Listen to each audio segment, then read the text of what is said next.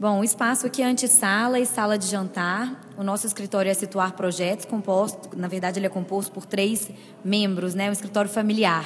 Então é a minha mãe, eu, Júnia e o Eduardo, que é meu irmão. O nosso espaço é um espaço privilegiado da casa, porque eu acredito assim que esse esse espaço ele carrega muitas características originais do casarão, né? então características centenárias. Por isso a gente tentou fazer um projeto que pudesse permitir que esses detalhes todos fossem exaltados. Né? Então, assim, priorizamos o grande arco que tem aqui no nosso ambiente, que é, vem né, dessa arquitetura clássica lá de trás. Tentamos fazer uma brincadeira pontuando com mobiliário, obra de arte, enfim, é, as peças em geral do nosso ambiente, essa pegada contemporânea. A peça que a gente destacaria aqui no nosso espaço, sem dúvida nenhuma, é o Biombo. Foi uma peça desenhada exclusivamente para o nosso projeto, pelo Ricardo Rangel, um arquiteto amigo nosso, super querido. E ela traz, numa forma assim de releitura, as formas geométricas do, do próprio espaço. Então, como eu disse, a gente tem esse arco que está vindo é, no biombo através das formas circulares. A gente tem também uma brincadeira da telinha, que é algo que está sendo usado novamente, mas que vem lá de trás, lá do passado.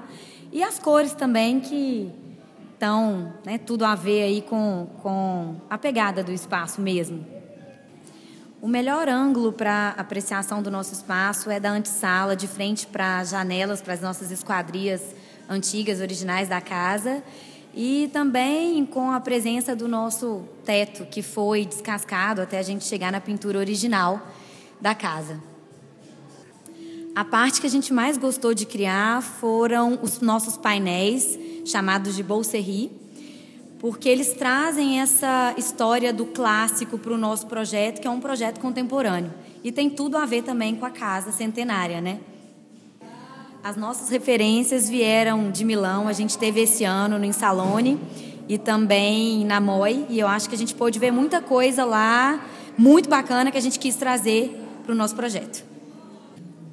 O processo de construção do ambiente foi muito interessante porque a gente pesquisou muito sobre arquitetura clássica, né, francesa lá de trás e ao mesmo tempo a gente fez muitas pesquisas sobre é, artistas, é, arquitetos e designers mais contemporâneos. E aí fizemos uma mescla e saiu esse projeto.